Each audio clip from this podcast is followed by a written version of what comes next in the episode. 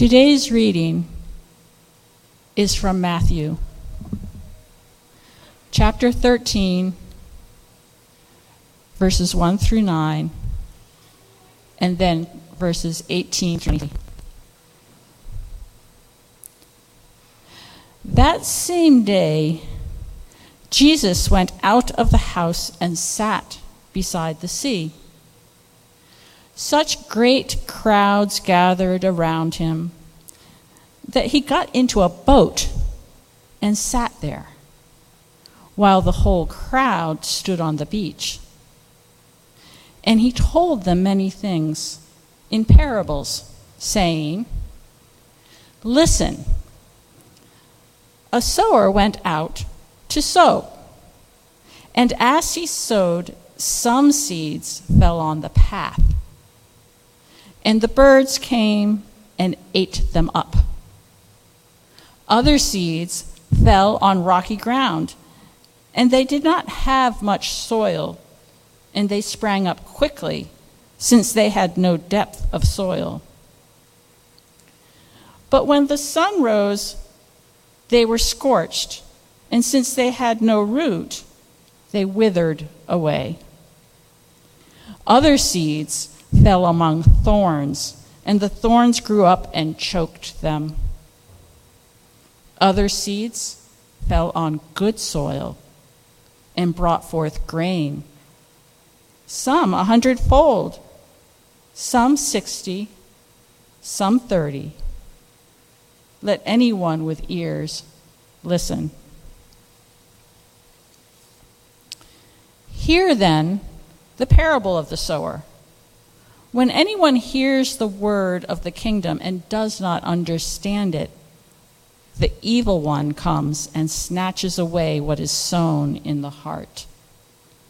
This is what was sown on the path. As for what was sown on rocky ground, this is the one who hears the word and immediately receives it with joy. Yet, such a person has no root, but endures only for a while, and when trouble or persecution arises on account of the word, that person immediately falls away.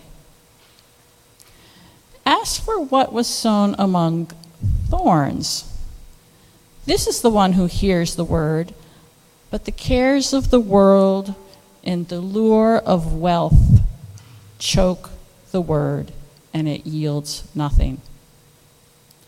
But as for what was sown on good soil, this is the one who hears the word and understands it, who indeed bears fruit and yields in one case, a hundredfold, in another, 60, and in another, 30.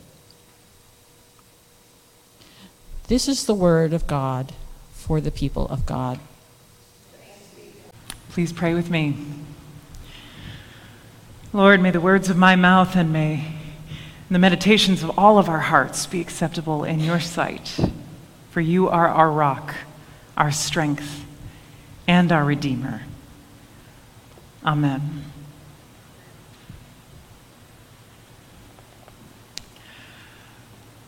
Okay, so how much do you know about first, first century farming?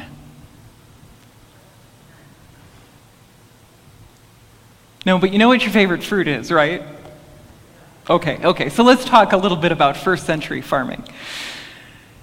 There are some differences I learned about first century farming from the farming that we do today throughout this country. I learned about this week as I was learning about this text. Not only does this text use a pattern, the sower went to sow, which uses words that are not terribly familiar to us, but also it's a style of farming that's not familiar to us anymore because not only did they not use the big kinds of machines that we use, and so they would have sowed by hand with a technique and a way of moving their bodies and walking the rows that we don't really know how to do anymore. But also, they had an approach which some of us might consider in reverse. If you've ever worked a farm or planted raised beds, you probably weed and then make the furrows, the rows for the seeds to go into, and then count out the seeds and plant the seeds, right? Well, I learned that first century farmers would sow the seed and then plow it in. They would sow the seed and then plow the ground. I think that's important for a parable like this one, which is supposed to have many faces of truth in it. That's important. That the good news is sown all over, and then it is worked in. The good news is sown all over, and then it is worked in. Kathleen Norris writes in The Cloister Walk The ancient monastics recognized that a life of prayer must work the earth of the heart. And with this acceptance of the painful and even violent nature of this process in mind, I wrote, And as I take my spade in hand, as far as I can see, great clods of earth are waiting, heavy and dark, a hopeless task. First, weeds will come, then, whatever it is I've planted. I feel the struggle in my knees and in my back. First, the good news is sown, and then it is worked in. I've also learned a little bit more than I used to know about farming from watching this show that um, my husband and I got pretty obsessed with during the pandemic. I'm sure none of you found yourselves watching television during the pandemic, but we did. And one of the shows we got really invested in was called Victorian Farm. You're learning so much about me from this. It was a show in which some people who study human life engaged in an experiment in spending all of the seasons of the year trying to live as the Victorians did and learning through doing what it was like to be alive at that point in history.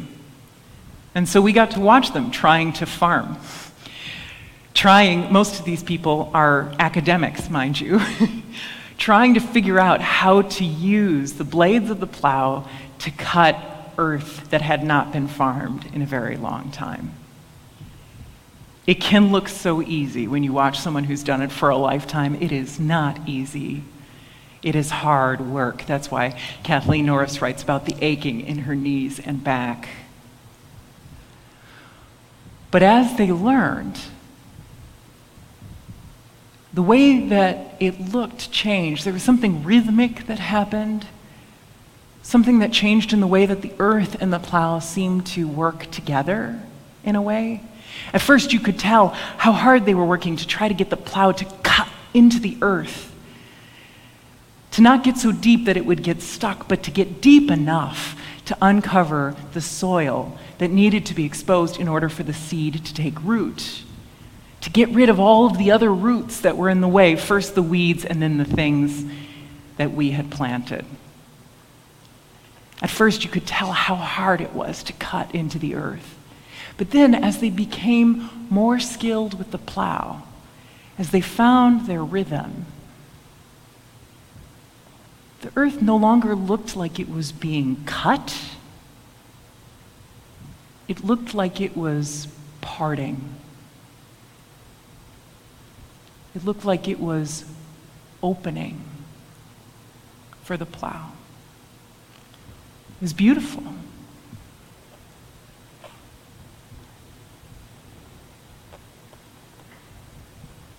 Of course, it's harder to part earth that has been packed down,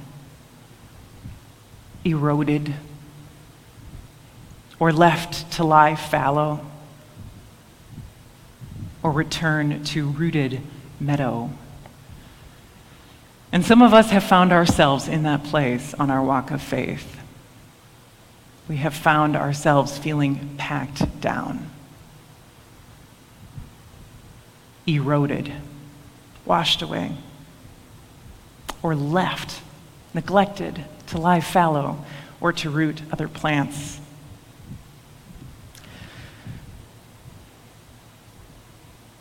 Did you know that Adam's name in the Bible actually means dirt?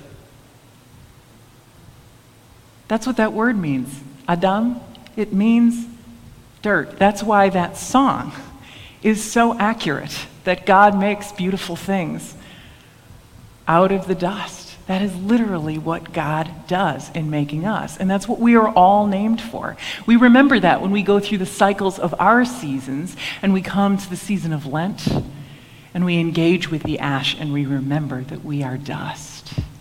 We come from dust and to dust we return. Adam's name means dirt, means earth.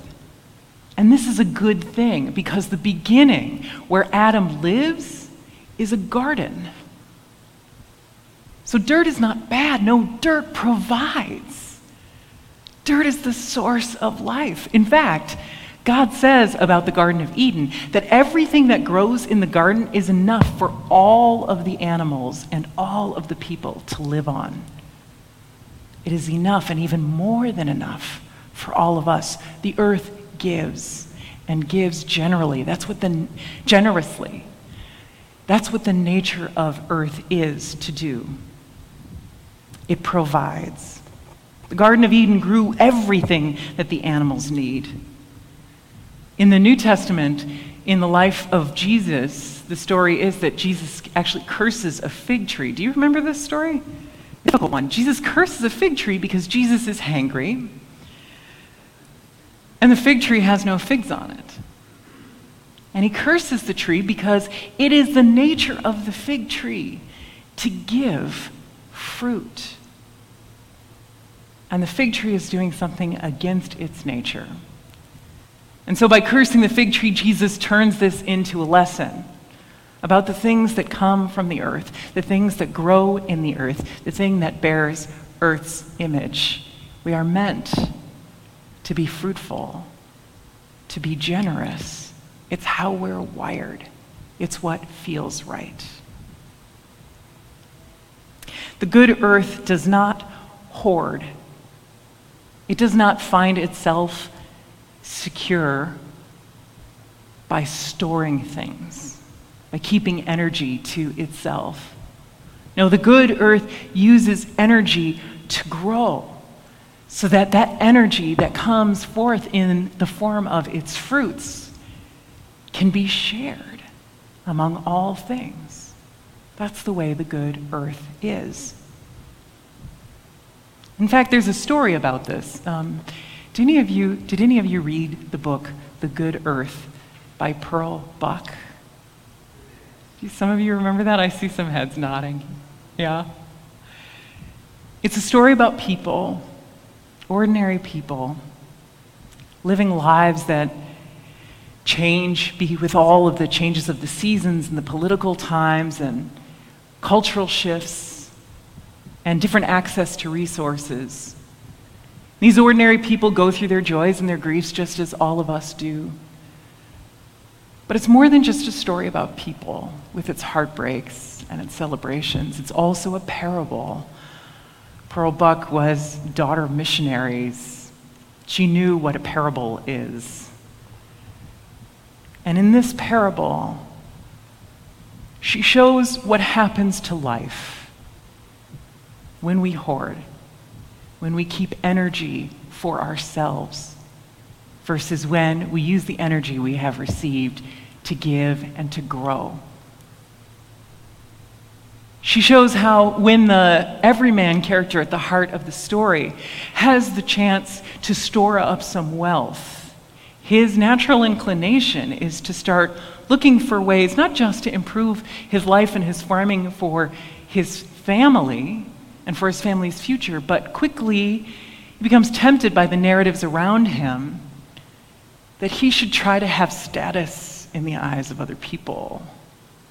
That he should show his wealth, that the good opinion of others is what he should spend his money on, and the pleasures make him look like a big shot, that make other people feel comfortable around him because he too drinks, he too parties, he too enjoys the leisure activities that they enjoy. But all of the treasures that go with him and remain with him in the end, long after the days of looking like a big shot are over, long after war has come and gone and taken so many things away from so many people, the things that stay with him that speak to him of hope and beauty at the end of his life were the things that were there with him before he had any of that wealth at all. They were the things that he nurtured with his own spirit every day before he had any other option. They were the people who stayed with him through thick and thin. Not because of what he had, but because of the way that giving energy to each other makes good things grow. That is the good earth. And that is the good earth we're all made from.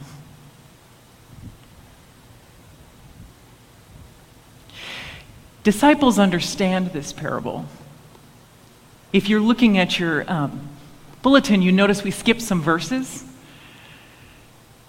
We skipped from the parable to the explanation of the parable, and in between is a little bit of a dialogue between Jesus and his followers, uh, where they withdraw from the crowd. And the disciples ask Jesus why he talks like this. Why do you use parables and you don't just tell us what to do? And Jesus explains that people who understand, understand. If you know, you know. And what I would like us to be aware of in acknowledging that is that the story doesn't say, the scripture doesn't say, that Jesus goes off and has this little conference with the 12. Doesn't use the word the 12. It says the disciples. Those are two very different things. The 12 are set apart leaders who are symbolic of the inclusivity of the gospel. And yes, there are 12 of them, and they are all men. But the disciples include anyone who is willing to learn at the feet of Jesus. So when we picture this scene, Jesus is not just talking to 12 people. Jesus is talking to 40 people or 100 people. They were the people who stayed after the main performance, the people who couldn't go home yet, who had more questions, who wanted to learn more, who wanted to be part of the backstage as well as the onstage part of things. To all of these disciples, Jesus says, you know. You know what this means. You know. And this is a hopeful thing. Because even in this, Jesus is expressing that affirmation that we are made from good earth. We don't have to be set apart or made distinct by our gender or our race or our education or our wealth or anything that can separate us into little groups. No, it's in all of us. Any of us who feels that longing, who has that desire, who's heard that call in the night, it's in all of us. Did you know that a healthy teaspoon of soil a teaspoon of healthy soil contains in it more living beings than there are humans on the earth. A teaspoon of healthy soil contains in it more living beings than more, more living beings than there are humans on earth. I was talking to um, some members of the church recently, and they mentioned to me their um, inspiration at this idea that a drop of the ocean contains all the properties of the ocean, and that this gives them hope because this idea that each of us contains the image of God, it's like we contain a drop from the ocean that is God. It means that there is truly God in us. But also, this other thing is true. You are made from soil, which means you are made from all of us, from everything together. We are all part of it. We are meant to be generous with each other because we are all one another. We are all each other. Our good news brings us all together. It brings energy and life. It grows hope. That's the good news. Our good news brings us all together. It brings and shares energy and life. It grows hope. It grows hope. God's help. May it be so.